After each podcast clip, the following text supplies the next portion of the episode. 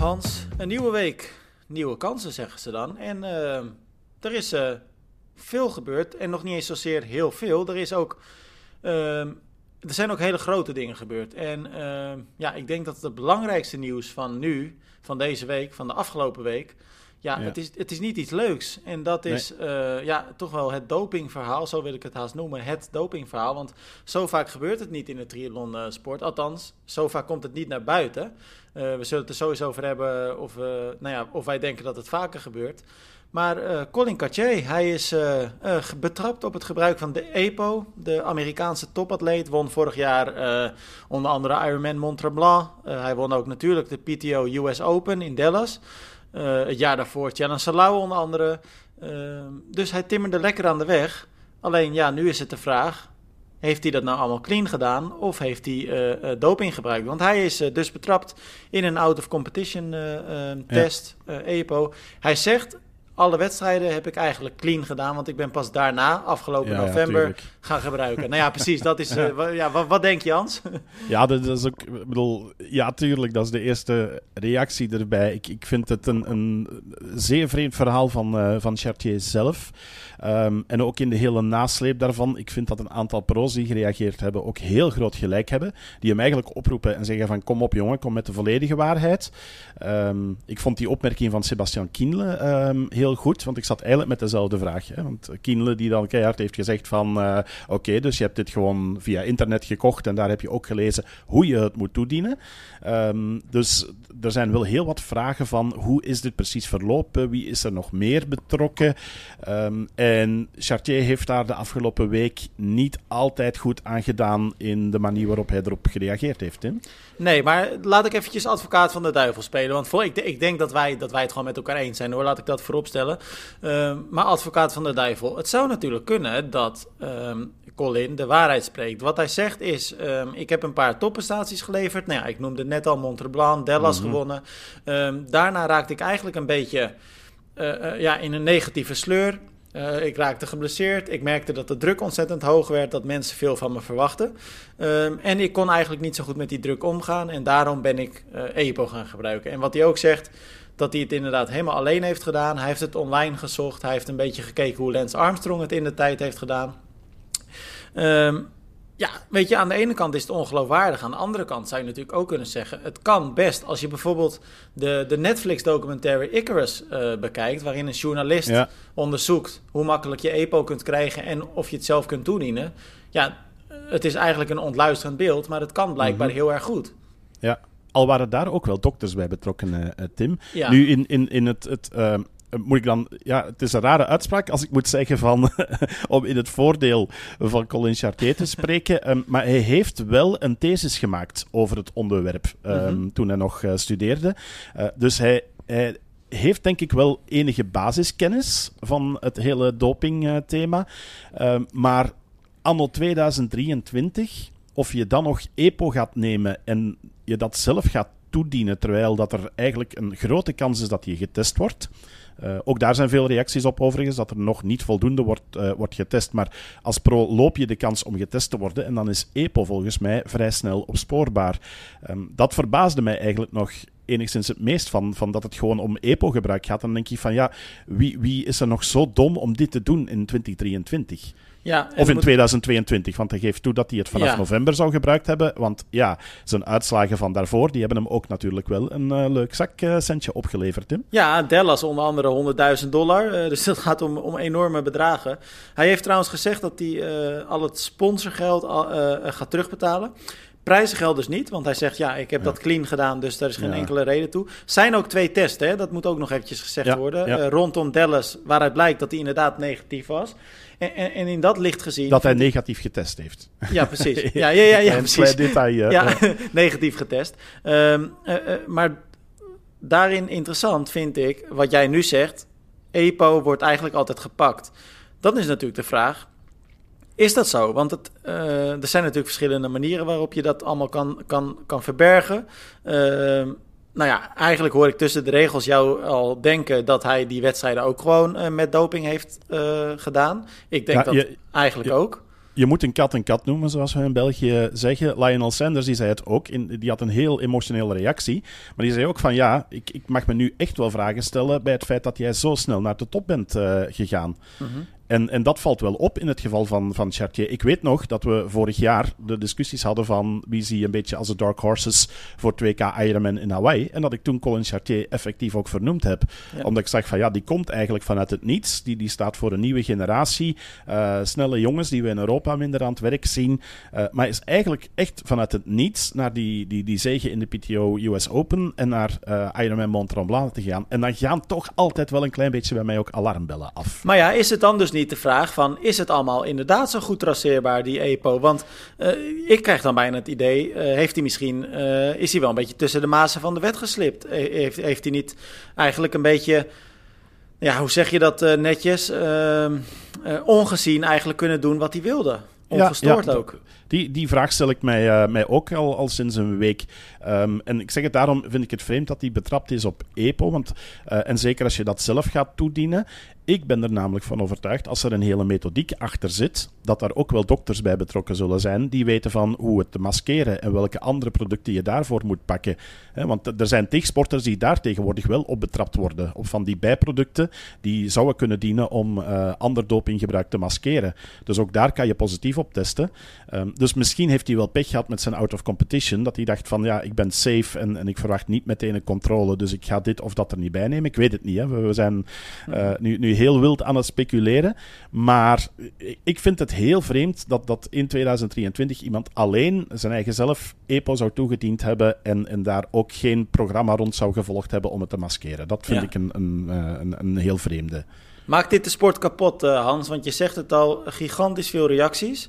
Uh, bijna alle profatleten die voelden zich blijkbaar genoodzaakt ook uh, een statement te plaatsen waarin ze vinden dat Colin Cartier de, de, de sport kapot maakt. En ook nou ja, waarin ze eigenlijk aangeven dat zij het vooral niet doen.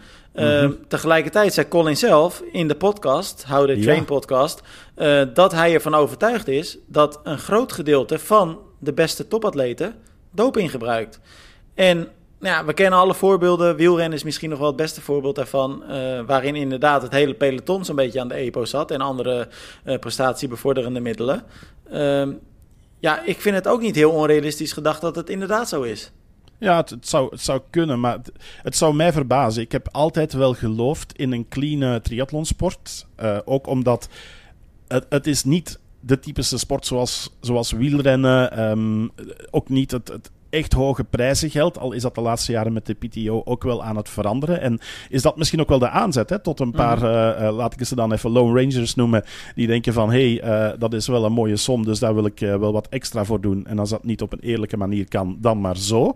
Um, dus dat zou zomaar kunnen. Maar ik geloofde eigenlijk de afgelopen jaren dat de triathlonsport vrij clean is. Al heb ik de laatste jaren ook af en toe wel in mijn achterhoofd de vraag gehad van de prestaties van tegenwoordig, die zijn zo gigantisch sterk. Er worden zo gigantisch snelle tijden neergezet. Dat ik me af en toe ook wel de vraag stel van wat zit hier achter? En hè, je hebt dan de, de, de hele Noorse methode. Um, waarin duidelijk wordt gemaakt van het, het gaat om heel veel training en er wordt extra op voeding gelet en dergelijke. Uh, maar dan denk ik van ja, worden daar ook niet af en toe de kantjes eraf gelopen en echt de grenzen van het toelaatbare opgezocht? Ik weet het niet. Uh, dat, dat is een heel moeilijke. Maar dit, dit soort doping uh, zoals nu bij Chartier, dat doet je dan wel nadenken over de afgelopen periode. En dan denk je ook van ja, we hebben ook wel fenomenale prestaties gezien. Ja, en de link, jij noemt het al, hè, die Noren. de link wordt nu ja, misschien ook wel een beetje ongevraagd, of eigenlijk volledig ongevraagd, gelegd met die Noren. Want uh, Cartier werd natuurlijk getraind door Mikkel Iden, de broer van, van I Gustav Iden. Ja. Uh, die heeft zich overigens gelijk gedistanceerd van het voorval. Die heeft gezegd: Ik vind het verschrikkelijk wat er gebeurd is. Wij wisten van niks. Uh, Colin gaf ook in de podcast, nou ja, nogmaals aan dat hij het allemaal zelf had gedaan. Maar hij gaf tegelijkertijd aan dat hij eigenlijk dat hele Noorse trainingsprogramma ja, dat dat gewoon te zwaar voor hem was. Hè? Hij vond het uh, saaie, lange trainingen. Hij vond het te solitair. Er was geen ruimte om een relatie te hebben. Um, nou ja, dus de druk was enorm. Mm -hmm. um, kijk, de vraag die ik online veel voorbij zag komen... en die ik eigenlijk ook mezelf gelijk stelde... Um, die Noren, die... Ja, poch is niet het juiste woord... maar die lopen er heel erg prat op... dat ze alles testen. Hè? Meten is weten, alle gegevens zijn duidelijk. Hoe kan ze zijn dan? nu ook met een reactie gekomen. Hè? De Noordse Triathlon Federatie mhm. heeft een heel statement gemaakt, twee dagen geleden geloof ik, over ehm, het, het, hele strenge antidopingbeleid in Noorwegen. En dat er heel veel getest wordt. Ze hebben daar ook voorbeelden van, uh, van gegeven. Dus ze voelden zich wel geroepen om hier even tegen in te gaan. Ik denk ook omdat Mikael Iden... Ehm, ja, eigenlijk kort heeft gereageerd en, en niet echt uitgebreid. En, en, er zijn heel veel vragen ook over het feit van dat een topcoach die zo wetenschappelijk bezig is, dat die niet heeft kunnen vaststellen op een jaar tijd dat één van zijn atleten gedopeerd was. Dus dat is ook nog wel een dingetje hierin. Um, maar, maar het, het is wel een opvallende. En, en de Noorden gaan er prat op van ja, we controleren heel vaak, uh, uitgebreid, zeer wetenschappelijk. Um, dus, dus ja, dat bevindt zich nu allemaal, wat mij betreft, een beetje in een grijze zone, Tim. Ja, en dan heb je het, maar dan heb je het inderdaad specifiek over de Noorden. Want de Noorse Bond, die test natuurlijk niet Colin Caché. Nee, nee, klopt, klopt. Dus, en, en, precies wat jij zegt, want daar wilde ik heen. Het is dan heel gek dat waar op een locatie in een, een trainingsomgeving waar alles gemonitord wordt, waar alles afhankelijk is van de data dat dit dan niet wordt gezien. Want je mhm. zou vanaf november gewoon, want, want, want Colin gaf ook zelf aan, hij zag aan zijn trainingen dat hij dingen deed die helemaal niet zouden kunnen gezien zijn eigenlijk zijn trainingsomvang van dat moment. Hij was in, tot prestaties in staat wat, wat hij normaal nooit zou kunnen doen in, dat, in die periode van het jaar. Ja, dat kan toch niet anders dan dat het gezien werd? Ja, dat lijkt mij ook. Ik, ik zeg het, ik vind dat een heel vreemde. Nu, de vraag is in hoeverre is Mikael Iden heel persoonlijk betrokken bij, bij zijn atleten? want dat heb je wel meer bij coaches die een trainingsplan opstellen en die het wat opvolgen. Ehm, hij is natuurlijk ook in dienst van de Noorse Triathlon Federatie, waar hij ook verplichtingen heeft. Dus ik weet niet of hij altijd constant bezig is met, uh, met die trainingsgroep, uh, waarin ook nog een paar andere mannen uh, zitten, onder andere Lionel Sanders overigens. Ja. Um, dus uh, ja, dan mag je je de vraag stellen van, moet zo'n coach dat, dat zien? Um, ergens denk ik wel effectief, omdat we het hebben over zeer wetenschappelijk wel. Langs de andere kant denk ik ook, Tim, wat de Noren betreft, ja, die zitten in het Olympisch programma. Ik denk een Ide en een Bloemenveld, dat die veel meer gecontroleerd worden dan andere atleten. dat denk ik ook. Ik uh, wil ook helemaal niet de illusie wekken, of de indruk wekken, dat ik denk dat zij doping gebruiken, hoor. Uh, ik, ik denk dat helemaal niet. Ik vind het alleen gek dat als hij onderdeel uitmaakt van zo'n trainingsgroep. En nou ja, nogmaals, waarin alles wordt gemonitord, alles in kaart wordt gebracht, dat het dan niet opvalt dat er ineens ja, gekke waarden in dat lichaam uh, uh, zitten. Uh, maar goed, weet je, dat, ook dat blijft speculeren. Ja, ja. Um, ik, ik, ik vond het een heel vreemde bij Colin Chartier in die podcast, dat hij eerst zegt van, ja, maar alle anderen die doperen zich. Mm -hmm. Dus daarom voelde ik mij genoodzaakt om zelf ook uh, aan het uh, verboden spul te gaan zitten. Maar de Noren niet. Dat, dat zet hij dan even naar ja, die recht en zegt hij van... ik heb daar niks van gezien. Ik, ik vermoed niks van Christian en van Gustav.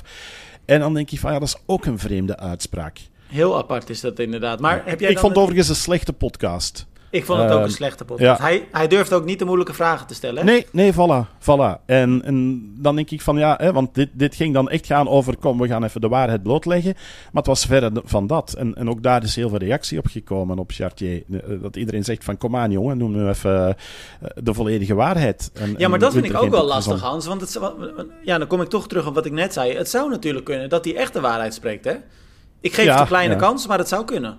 Ja, dus dat is heel lastig beoordelen. Het zou, het zou echt heel goed kunnen dat hij inderdaad nou ja, zich down heeft gevoeld, zich uh, eigenlijk geen uitweg meer zag.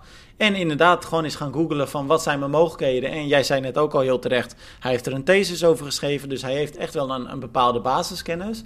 Um, ja, het zou kunnen dat hij als een lone wolf heeft, heeft geopereerd. Ja, ik, ik mag het hopen ergens. Want eh, de, de, de, ergste schrik die ik op dit moment heb, ik denk dat de impact nu naar de buitenwereld toe nogal meevalt. Het is vooral vanuit de, de insiderswereld, hè, de mensen die heel nauw betrokken zijn bij triathlon, die erover bezig zijn. Bij ons werd het pas bijvoorbeeld uh, op donderdag, geloof ik, door de mainstream media opgepikt. En dan nog niet echt massaal. Um, want da daar hebben ze dan wel veel materiaal gebruikt van wat wij eerder in de week hadden gepost, met reacties erbij van de andere pro's. Um, maar ook daar zijn eigenlijk niet superveel reacties op gekomen. Het was natuurlijk ook een super drukke sportweek en, en uh, heel veel aandacht voor andere sporten. We hebben op dit moment de Luca Bressel die uh, de finale van het WK Snooker speelt en zo. Dus uh, de, de, kranten staan daar vol van als het over nevensporten gaat. Um, dus het, het, is bij ons een beetje tussen de mazen van het net geglipt qua media-aandacht. Maar ik, ik vrees van, als hier een methodiek achter zit, dat dat wel eens echt dodelijk zou kunnen zijn voor de populariteit van, van triathlon. En dan gaat weer alles in vraag gesteld worden. Ja, en dan wil ik nu niet de sfeer verpesten, Hans. Ehm, maar we zouden toch wel heel naïef zijn als we nu denken dat Colin de enige is die dit doet. Ik, ik, mhm. ik, ik, kan me dat niet voorstellen. En, en jij noemde wielrennen dan net een hele andere sport. Maar ik bedoel, kijk naar de atletiek. Eigenlijk alle sporten uh, gebeurt het. Waarom zouden we dan denken dat het in triathlon heel weinig of misschien wel bijna niet voorkomt? Dat is toch niet realistisch gedacht dan? Nee, ja. ja het, weet je, het, het het is leuker om naïef te zijn en te geloven dat het clean is, dan, dan uh, constant het vermoeden te moeten hebben van er lopen dopers rond. En, en af en toe worden er ook effectief gepakt en dan denk ik goed zo. Um, want dat, dat is denk ik wel het verschil tegenover vroeger. Uh, ik had in het, het wielrennen, ik was dan natuurlijk ook nog wel een stuk jonger, hè, die hele periode Armstrong, um, had ik de indruk dat heel veel mensen ook dachten van het is niet erg dat ze gepakt hebben. Het is vooral erg dat ze betrapt zijn. Want dat is vooral slecht voor het, uh, de wielersport. Want iedereen genoot wel van al die duels tussen al die toppers, die, die voor een groot deel, denk ik, bijna allemaal aan het verboden spul zaten. Maar de periode Armstrong is wel een periode waarin dat je echt zat uit te kijken naar die duels in de bergen, in de Tour. En, en, um, ja, dus Oerig, daar stond dat, dat, was toen denk ik net een iets andere houding. En achteraf hebben dat allemaal keihard uh, veroordeeld. Um, dus op dat vlak denk ik wel ondertussen dat het, dat het wel wat veranderd is. En denk ik echt van oké, uh, dopers moeten eruit. En als ze gepakt worden, goed zo. Ja, ja, ja, nee, dat denk ik ook. Nou, Hans, volgens mij uh, kunnen we in ieder geval de conclusie trekken dat dit een grote smet is op, op de sport. Laten we hopen dat er niet nog een hele grote beer, beerput uh, opengetrokken wordt. Ja, ja ik, ik hoop overigens, Tim, dat, dat een aantal organisaties, of het nu WADA is, of World Triathlon of de PTO, uh, maar dat die iets meer gaan doen dan, dan wat losse statements maken en dit tot op het bot gaan onderzoeken. Want dat mis ik wel een beetje in de hele discussie. Ja, het is natuurlijk ook lastig, hè? want zij hebben daarin helemaal geen uh, jurisdictie of zo. Zij hebben daar, kijk, de PTO zeker niet. Uh, is in principe gewoon een organisator. Al gebruiken ze daar lokale organisatieteams voor, maar goed. Uh, dan, dan zou het inderdaad echt van World Triathlon moeten komen. In het geval van de triathlonsport, denk ik. Ja, ja, dat lijkt mij ook uh, in, in eerste instantie. En dan mogelijk gerugsteund door het, uh, door het WADA of door de Noord-Amerikaanse dopingautoriteit.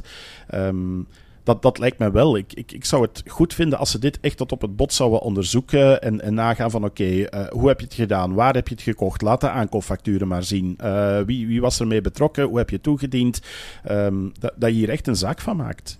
Dit was trouwens gedaan door Ironman, geloof ik, hè, deze test. Was vanuit Ironman uh, georganiseerd. ja, dat is de, de, de ITA, International Testing Association, die, die inderdaad, denk ik, samenwerkt met Ironman. Ik weet niet in hoeverre dat, dat een, een helemaal erkend uh, anti-doping organisatie of labo is. Dat, dat, ja, daar moet ik het antwoord op schuldig blijven, dat weet ik ja. niet. Weet je wat ik, één ding nog over die podcast, over wat Colin zelf zei. En, en daar stoorde ik me eigenlijk ontzettend aan.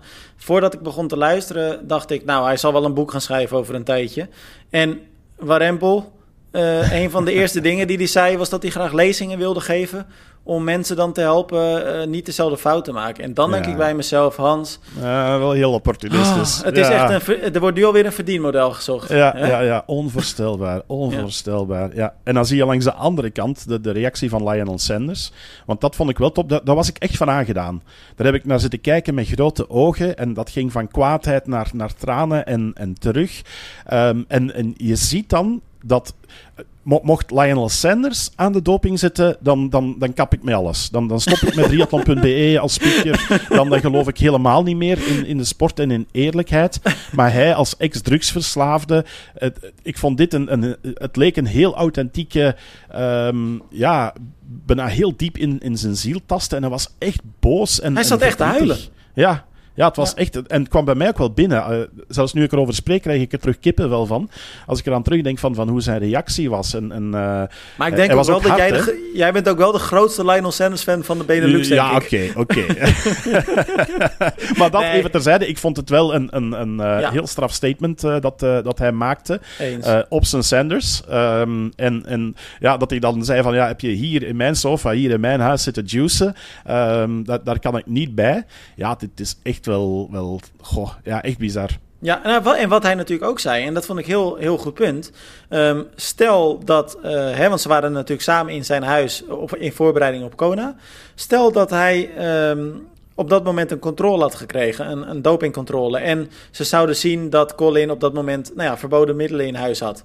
Dan zou Lionel Sanders ook gewoon een enorm probleem gehad hebben. Ja, ja. Maar ja, goed, het zelfs is niet in, Zelfs in het slechtste geval zou je dan misschien voorlopig geschorst zijn en een 2K missen en dergelijke. Dus um, goed, goed dat dat dan niet gebeurd is, maar het, het, roept toch wel heel veel vragen op. En, en dan denk ik van, dan mag Chartier het, het uh, zo hard hebben over ik voelde me down en ik wist niet meer uh, hoe ik hieruit kon geraken en ik heb een verkeerde keuze gemaakt en, en uh, daar neem ik nu de gevolgen van aan. maar Lionel Sanders die had eigenlijk nog een hele goede uitspraak en die zei van, er is er maar één die kan winnen en al de rest verliest. Ja. Hij zei, je moet vooral leren verliezen. En, en daaruit uit, uh, de kracht putten om, om door te gaan. Want als er maar één kan winnen, is al de rest verliezer. En dan doet het er niet toe hoe je je erbij voelt. Nee, dan ga je gewoon nog harder trainen en harder werken om proberen Van, ja. Uh, ja. te winnen. En, en hij zei, losing is, is part of the job, inderdaad. Ja, ja, ja. Nou, Hans, uh, Sam Laidlow blijkt ook doping gebruikt te hebben. God, man, man, man, man. Ja, dat was ook wel een, een ding. Maar ook daar weer ja, had hij nu meteen heel eerlijk gezegd van... Um, waarom hij niet deelneemt aan de PTO uh, European Open. Hè? Want daar gaat het om, in, in principe. Laten we ehm, heel veel, Hans, laten we voordat we hierover beginnen... heel eventjes zeggen, want voor de luisteraar die misschien het hele nieuws niet heeft meegekregen... Uh, Sam Laidlow heeft in ieder, geval, in ieder geval, voor zover wij weten, geen doping gebruikt. Uh, maar hij werd er op een gegeven moment van beticht... omdat hij aangaf dat hij niet mee zou doen aan de PTO European Open... Hè, van aankomende Zaterdag Ibiza, hele grote belangrijke wedstrijd natuurlijk. Uh, hebben we het al een paar keer over gehad. Um, maar hij doet vanwege persoonlijke redenen niet mee. En ja, en toen uh, ontstond er dus wel even een, uh, nou ja, bijna een virtueel relletje zou ik zeggen. Ja, klopt, klopt. Um, vooral ook omdat hij had aangegeven om personal reasons. En daar verder helemaal geen enkele uitleg bij gegeven. En dat in dezelfde week met de, de hele polemiek rond Chartier. Ja, dan begonnen mensen natuurlijk één en één op te tellen. Uh, en die kwamen dan blijkbaar bij drie uit. hij deed ook wel heel ongelukkig, hè? Want wat ja, je zegt, daarom, hij, daarom. hij, deed een paar dagen na het verhaal van, Sam van uh, Colin. En dan gaat hij het ook nog, want de primeur komt opnieuw in de How They Train podcast. Dus ja, dat is ook wel een beetje knullig allemaal. Ja, ja, ja. Nee, dat was uh, ja, slechte timing. Um, en, en dan dat niet verduidelijken. En dan beginnen mensen natuurlijk op social media na te denken. Te zeggen van, oké, dus er is iemand betrapt op doping. Iedereen stelt zich de vragen bij. En Sam Laidlow heeft in één keer persoonlijke redenen om niet mee te doen aan de PTO European Open. Ja. Um, dus kreeg hij de wind van voren op uh, social media, zoals dat tegenwoordig uh, wel vaker gaat heeft zich wel verdedigd op een Instagram-story. Uh, dat is het enige wat hij daar zelf over gezegd heeft. En uh, heeft echt gezegd van ja, ik heb mijn persoonlijke reden om niet mee te doen, maar dat heeft absoluut niks met het dopinggeval van Chartier te maken. en de, de, reacties die zijn echt wel pijnlijk, niet alleen naar mezelf, maar naar mijn familie toe. Um, dus gun mij mijn, mijn rust en ik heb effectief mijn redenen om niet te starten in Ibiza.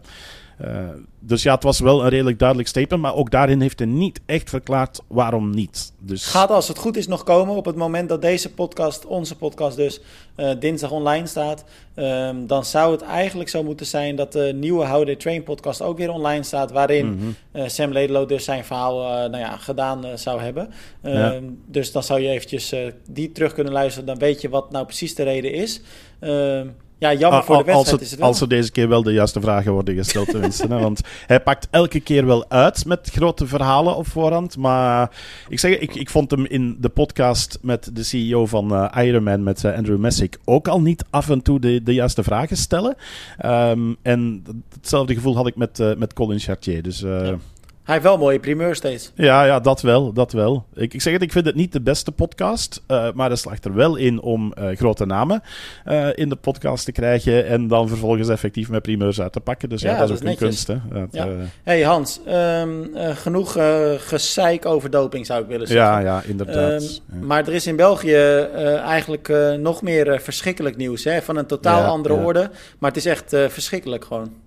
Ja, we hebben een, een, een, ja, een gitzwart weekend uh, achter de rug. We hebben heel mooie wedstrijden gehad, daar wil ik het zo dadelijk ook wel over hebben. Um, maar de gedachten bij ons en, en bij de hele triathlon community gaan vooral uit naar, uh, naar Paul Barra. Um, jonge triatleet, 27 jaar. Uh, triatleet slash wielrenner. Want in 2018 heeft hij ook de stap gezet naar het, uh, naar het wielrennen. Ook met succes. Hij was altijd ook wel een, een hardrijder. Uh, goed bij de jeugd. Vice wereldkampioen geweest bij de juniores op het WK Xterra in, in Maui in 2014. Um, ehm, komt uit een grote familie die bijna allemaal, zijn broers en zussen, ouders, aan triathlon hebben gedaan. Dus goed bekend. Ik ken ook de, de meeste van de familie en Paul zelf ook uh, persoonlijk. En hij is uh, vrijdag aangereden geweest op uh, training. Uh, een groepje van tien renners waren aan het trainen in Noord-Frankrijk. en zijn daar aangereden door een 80-jarige chauffeur die afgeleid was op zijn telefoon. En dan met zijn auto op het baanvak van de rennersgroep is terechtgekomen. En dan tien man van de weg heeft gemaaid, waarvan er drie slecht aan toe waren. Uh, de jongste, Noé, ook een, een uh, jong talentje in het wielrennen, die is uh, 17. die is gelukkig bij bewustzijn, maar heeft ook verschillende gecompliceerde breuken en dergelijke. En is er op dat vlak lichamelijk niet al te best aan toe, maar die gaat er wel, wel doorkomen. maar de andere twee, ja, die zijn er veel slechter aan toe. En Paul die ligt nog steeds in een coma. Um, die zou veel bloed verloren hebben, heel veel breuken ook uh, over het hele lichaam. Uh, is dan in een kunstmatige coma gelegd in het ziekenhuis van Lille. Um, daaruit is hij wakker geworden en dan is hij terug in coma gegaan. Um, dus nu is het echt duimen dat dit goed komt en dat, dat Paul in eerste instantie uit die coma geraakt. En dan later kan gaan, uh, gaan herstellen. Maar dat is echt verschrikkelijk nieuws. Dat, dat wens je niemand toe. Um, hij is wel een vechter. Uh, heeft echt altijd die winnaarsmentaliteit gehad. Dus daar trekken we ons een beetje aan op dat hij hieruit gaat geraken.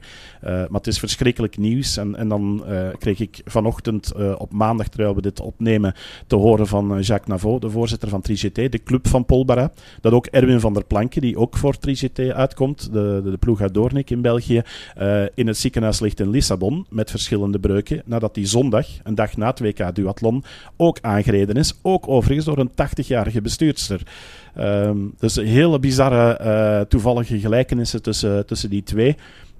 Nu, Erwin die, uh, die is niet in levensgevaar of dergelijke, maar ook hij gaat een zware revalidatie uh, tegemoet, want hij heeft verschillende botten in zijn gezicht gebroken, tanden kapot. Um, ik denk dat dat een heel pijnlijke affaire moet zijn.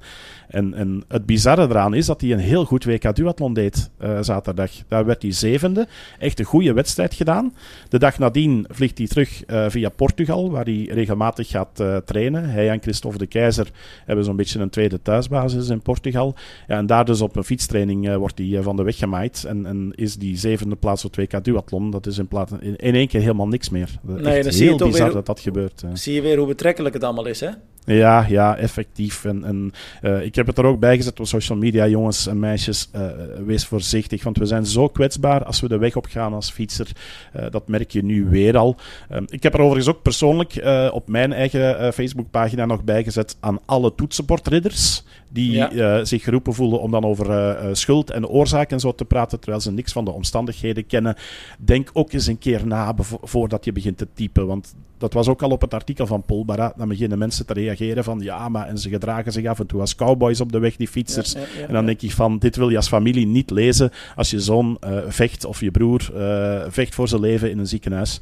Um, dus ook dat, denk, denk een keer na voor je achter je pc even de stoere gaat uit en je denkt, oh, oh, ik ga je ja, dus maar dat is, dat is echt, mening geven. Dat is echt bizar hoor, Hans, want dat is, ik weet niet of dat in België hetzelfde is. In Nederland, je ziet natuurlijk wel eens filmpjes voorbij komen dat er dan een racefietser uh, nou ja, aangereden of in ieder geval van de weg wordt gereden uh, door een automobilist of een vrachtwagenchauffeur.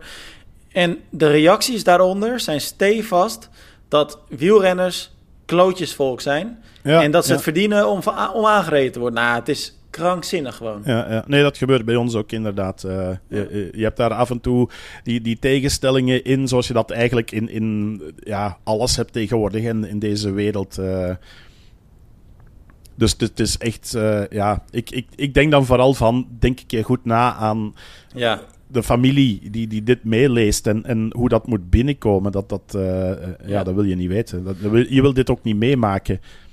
Nou, langs deze weg uh, wensen we in ieder geval alle betrokkenen uh, gigantisch veel sterkte. En laten we inderdaad hopen dat, nou ja, dat er nog iets van licht aan het eind van de tunnel komt. En dat ze daar toch nog nou ja, uit gaan komen en uh, hopelijk weer een beetje de oude gaan worden.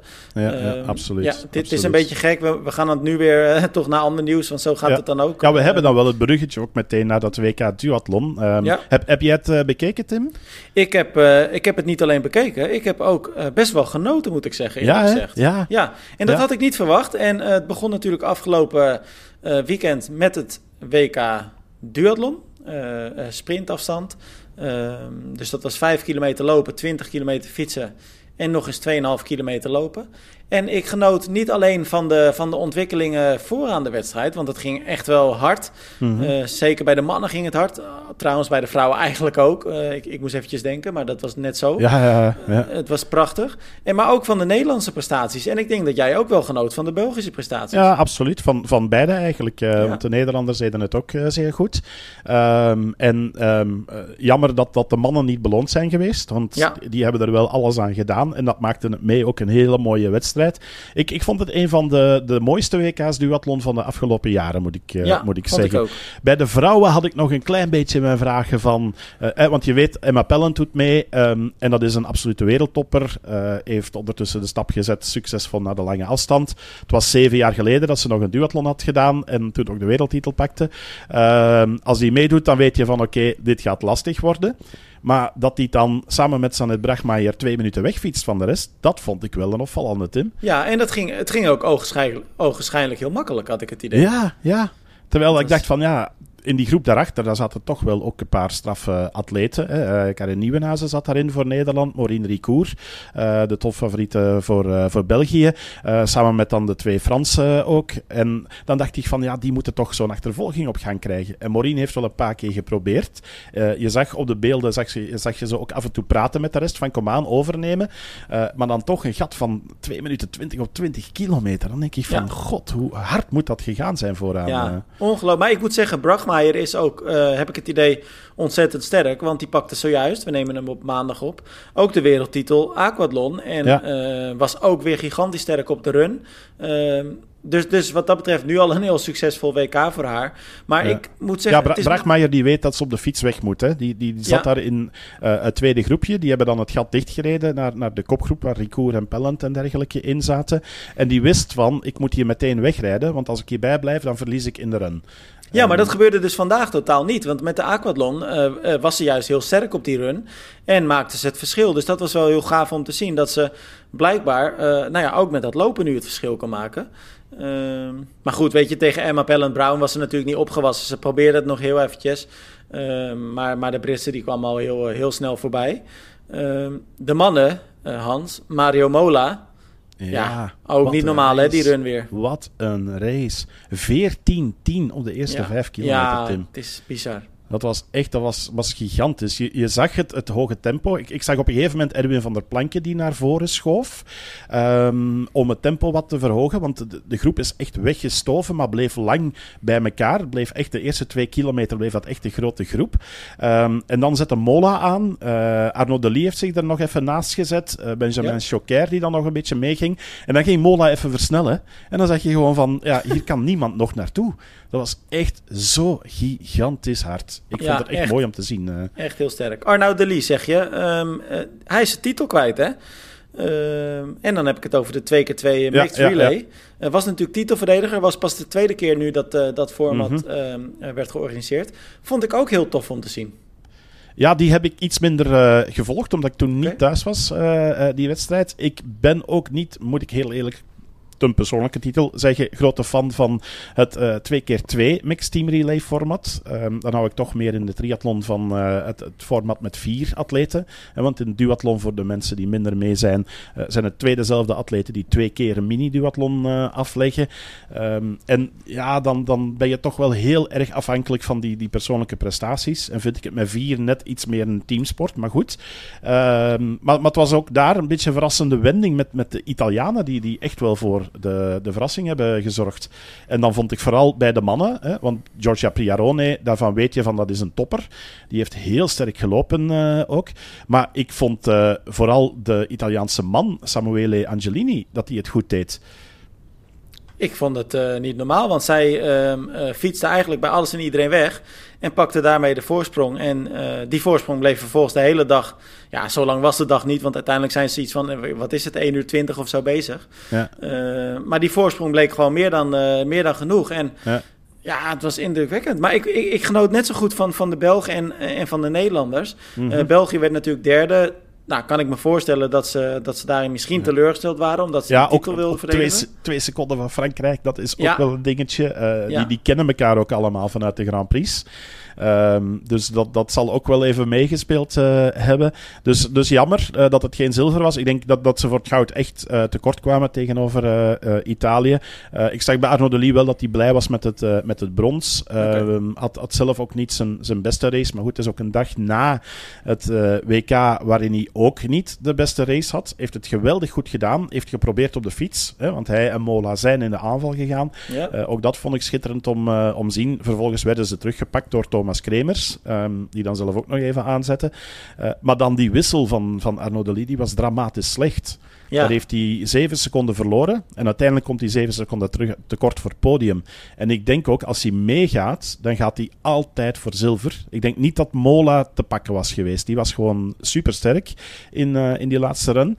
Maar het had nog een mooi uh, duel opgeleverd. En het zou echt knap geweest zijn als we terug met die drie naar de finish waren gegaan, zoals op, uh, op het EK. Want toen was het ook Choquer voor De Lee en voor Mola. Dus dat had nog wel wat, wat geweest. Ik vond het echt schitterend om, om te zien. Ja, nou, dat, uh, dat, uh, dat zijn we met elkaar eens. En dan is het fijn om te weten dat we de komende dagen, te beginnen met uh, morgen woensdag, dan komen nog de cross duathlon, de cross triathlon. En dan komen, komt ook nog natuurlijk zaterdag de long distance triathlon. En dan zaterdag de PTO European Open. Ja, zon, zondag dacht ik, of is het nu toch op dezelfde dag? Want daar is... Ik, ik heb het programma bekeken en ik dacht dat het op zondag was, maar ik kreeg wat tegenstrijdige berichten, zelfs vanuit Ibiza zelf. Um, ik ga het gelijk even checken. toch in één wedstrijd zou zijn of niet. Dus uh, dat... dat uh, ja, dat, nou, daar zeg je me wat. Ik ga het even googlen. Ja, ja. Uh, PTO European Open. Overigens, ik vind dat het, het WK Long Distance van uh, World Triathlon ook best wel een mooi startveld uh, heeft. Zeker. ook een paar sterke Belgen uh, erbij, met een Joe Skipper en dergelijke, met de Christian Hogenhaug. Er zitten een paar leuke namen tussen, uh, waarvan ik denk van ja, zelfs naast de PTO European Open kan dat best wel eens een mooie wedstrijd Maar ik zit even te kijken, het is wel apart Hans, want zaterdag 6 mei is de PTO European Open. En dan zondag 7 mei is dan de, het, nou ja, het WK Long Distance. Ja. Um, even nog voor de zekerheid checken of het niet een ace group race is. Maar ik zie alleen zaterdag. Nee, volgens mij is het gewoon zaterdag inderdaad. Zaterdag 6 mei. Ja. Ja, zaterdag 6 mei. Dus dan hebben we eigenlijk twee dagen mooie wedstrijden. Over mooie wedstrijden gesproken, Hans. Um, dat viel me wel op. Het was uh, dit weekend dus nou ja, eigenlijk in het teken van, de, van het WK Duurlon. Dat zorgde er wel voor dat, het, uh, dat de Powerman in Alsdorf ja. iets minder aandacht kreeg. Of eigenlijk veel minder aandacht. Mhm. En ook wel een uh, iets minder sterk uh, veld eigenlijk aan de start had, hè? Ja, nee, dat klopt. Dat klopt. Um, beetje jammer dat dat op dezelfde dag valt. Uh, of, of hetzelfde weekend valt als het uh, WK Duathlon. Um, vroeger EK, dat was nu niet in, uh, in Alsdorf. En het hele jammer eraan is, want het is een wedstrijd vlak onder de Belgische grens. Ook niet zo heel ver van Nederland. Um, want het is een, een dorp eigenlijk, uh, ja, stadje, groot dorp um, in de buurt van, van Aken.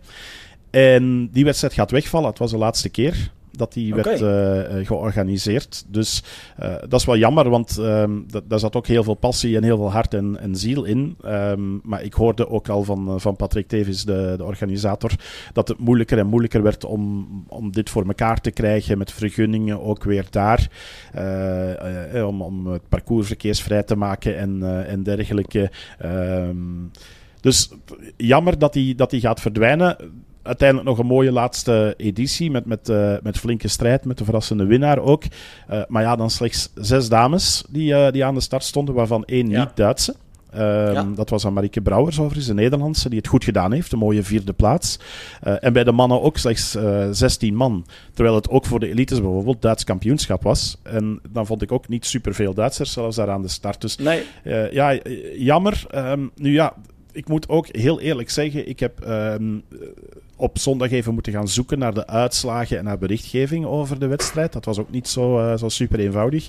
En ik kwam op de website van Powerman uit en ze noemen het nog altijd de Powerman World Series. En er staan nog vier wedstrijden op in 2023. met Sofie natuurlijk als, als bekendste. En met nu ook een, een Alsdorf die dan ook gaat, uh, gaat verdwijnen. Dus uh, werk aan de winkel zou ik zeggen om, om er extra powermans bij te krijgen. En, ja, is, is eh, lastig natuurlijk. En zeker als je dan nu ziet dat de deelnemersaantallen toch eigenlijk ieder jaar wel een beetje afnemen. Um, en, en, jij zegt dan nu, hè, Marieke Brouw is goed gedaan, vierde. ik wil natuurlijk helemaal niks doen, afdoen aan haar prestatie. En het is ook gewoon goed. Maar aan de andere kant, als je vierde van de zes wordt, ja, tot wanneer spreek je dan van een goede prestatie? Hè? Dat is, dat, ja. ja, ik zeg dan altijd, de afwezigen hebben ongelijk. Ja, dus nee, maar dat is, je, je moet er natuurlijk eerst staan, dus dat heeft ze wel goed, uh, goed gedaan. En, en uh, ik had de indruk ook een vrij goede wedstrijd. Bij ons was het uh, Sander Hemerijk die, die tweede werd. wel op 3 minuten 27 van die, die jonge Deen. Um, ook dat eigenlijk een, een, een talent, Simon Joren Hansen. Um, want vorig jaar eigenlijk voor de eerste keer naar boven gekomen toen hij in Viborg zilver pakte op 2K middeldistance. En toen dacht ik al van, hé, hey, verrassende naam, die moet ik in de gaten houden. Apart overigens, uh, Tim, hoe vaak dat, dat gebeurt in Denemarken. Uh, ik ben zelf vroeger speaker geweest op uh, eh, WK Duathlon en WK Triathlon in Fredericia in, ehm, in Denemarken. Drie jaar achter elkaar. En elk jaar had ik daar nieuwe Denen. Die daar plots heel sterk voor de dag kwamen. Dus op de lange afstand hebben die daar een of andere kweekvijver, een of andere leerschool. Doping, waar, Hans, doping. laten we dat niet hopen. er is ook nog niemand gepakt geweest. Dus dat is altijd wel een goed, uh, goed teken. Uh, maar het is wel een typische voor Denemarken. Ik, ik schrik er niet meer van dat er om de zoveel tijd, en dat is bijna elke twee, drie jaar, um, staat er wel een, een Deen op die dan plots heel goed is in, uh, in duathlon of ook doorgroeit richting triathlon op de lange afstand. Ja. Um, ze hebben wel een paar voorbeelden gehad de afgelopen jaren. dus dat is wel, wel mooi om, om te zien. maar ja, Hans bijvoorbeeld een, ding, een, een Bendix Matsen, net, net hetzelfde. Ja. Maar, maar België, is, Sorry, België is natuurlijk ook eigenlijk heel erg goed. Hè? Want ja, als ik dan uh, iets meer vanaf de zijlijn, zijlijn dan jij, wij volgen natuurlijk net weer, weer wat meer de Nederlanders. Um, maar ik heb het idee dat België ook eigenlijk standaard goed presteert. En nu ja. ook dan inderdaad Sander tweede, uh, Jan Petralia uh, der, vierde, sorry. Ehm, dus, dus dat zijn ook gewoon weer topklasseringen. Nee, dat klopt, dat klopt, inderdaad. Nu, bij ons is duathlon nog altijd erg populair. Want ik, ik denk dan ook, in Alsdorf, denk daar de Belgen weg ja, dan heb je al een, een veel minder groot deelnemersveld. En, en zeker ook bij de elites. En dat geldt ook voor een Zofingen of uh, andere grote duathlons. Ja. Um, dus bij ons leeft die duathlon-traditie nog heel erg. In Frankrijk ook wel. Um, want dat was dan ook de pech voor Alsdorf. Dat er in Ibiza een paar mannen aan de start stonden. Hè. Een, een die vroeger ook de lange afstand uh, uh, zeer goed aankon. Um, en die dan nu daar niet waren. dus het, het, het, leeft nog een beetje bij de gratie van een paar landen. maar het, het mag van mij nog wel een extra boost krijgen. En dan hoop ik dat zo'n WK Duathlon, als mensen dat gezien hebben, dat ze denken van, hé, hey, dat wil ik ook wel eens. Uh... Ja, ja, nou, helemaal eens. Hans, ik denk dat we alles van deze week wel weer een beetje besproken hebben, toch? Ja, nou, ik, ik had nog een hele leuke, um, want ook die is dan eigenlijk kerstvers, uh, terwijl wij aan het opnemen zijn. Um, maar we hadden een Belg op de 17e plaats op het WK Aquathlon. Goed voor een bronzen medaille bij de juniores. Dat was uh, Ilio um, en dan moet ik elke keer weer checken naar de achternaam. Want het is de zoon namelijk van uh, Kathleen Smet. Ah. Onze vroegere top-triatlete. Uh, ja, en uh, Ilio die, die uh, stond al langer bekend als goede zwemmer. Hè. Dat talent heeft hij ook overgeërfd van, van de moeder. En, en ook van, van de papa, van, van Nico. en Ilio die, die deed het uitstekend nu in, in zijn eerste WK aquathlon. En dacht ik van ja, toch wel knap dat de, de next generation um, zich, uh, zich laat zien. Dus uh, Ilio Kopriva, de, ja, dat is de achternaam uh, van, van Ilio. Um, en hij was derde junior. Dus dat heeft dat eigenlijk heel mooi gedaan. Maar dus mooi om te zien dat de, de jeugd, dat de opvolging van, van Kathleen Smet er ook is. Ik was ook zondag op de zwemloop in Leuven. In het zonnetje staan spieken. Dat was denk ik zo wat de eerste keer van, uh, van dit jaar. En ook daar heel veel kids gezien met uh, triathlonpapa's en mama's. de, de jonge uh, Jamar, Thijl Jamar, de zoon van, van Bert Jamar. Pieter-Jan Cornelis, die het goed deed, de zoon van, van Olivier Cornelis. Ook Finn Timmermans, het zoontje van Tine Dekkers. En zo waren er nog wel een paar. Dus dat is best wel leuk om te zien dat er een nieuwe generatie opstaat um, die, die bekende triathlonouders hebben en nu zelf het ook goed doen. Gaat goed komen, Hans. Ik spreek je volgende week weer. Tot dan. Ciao.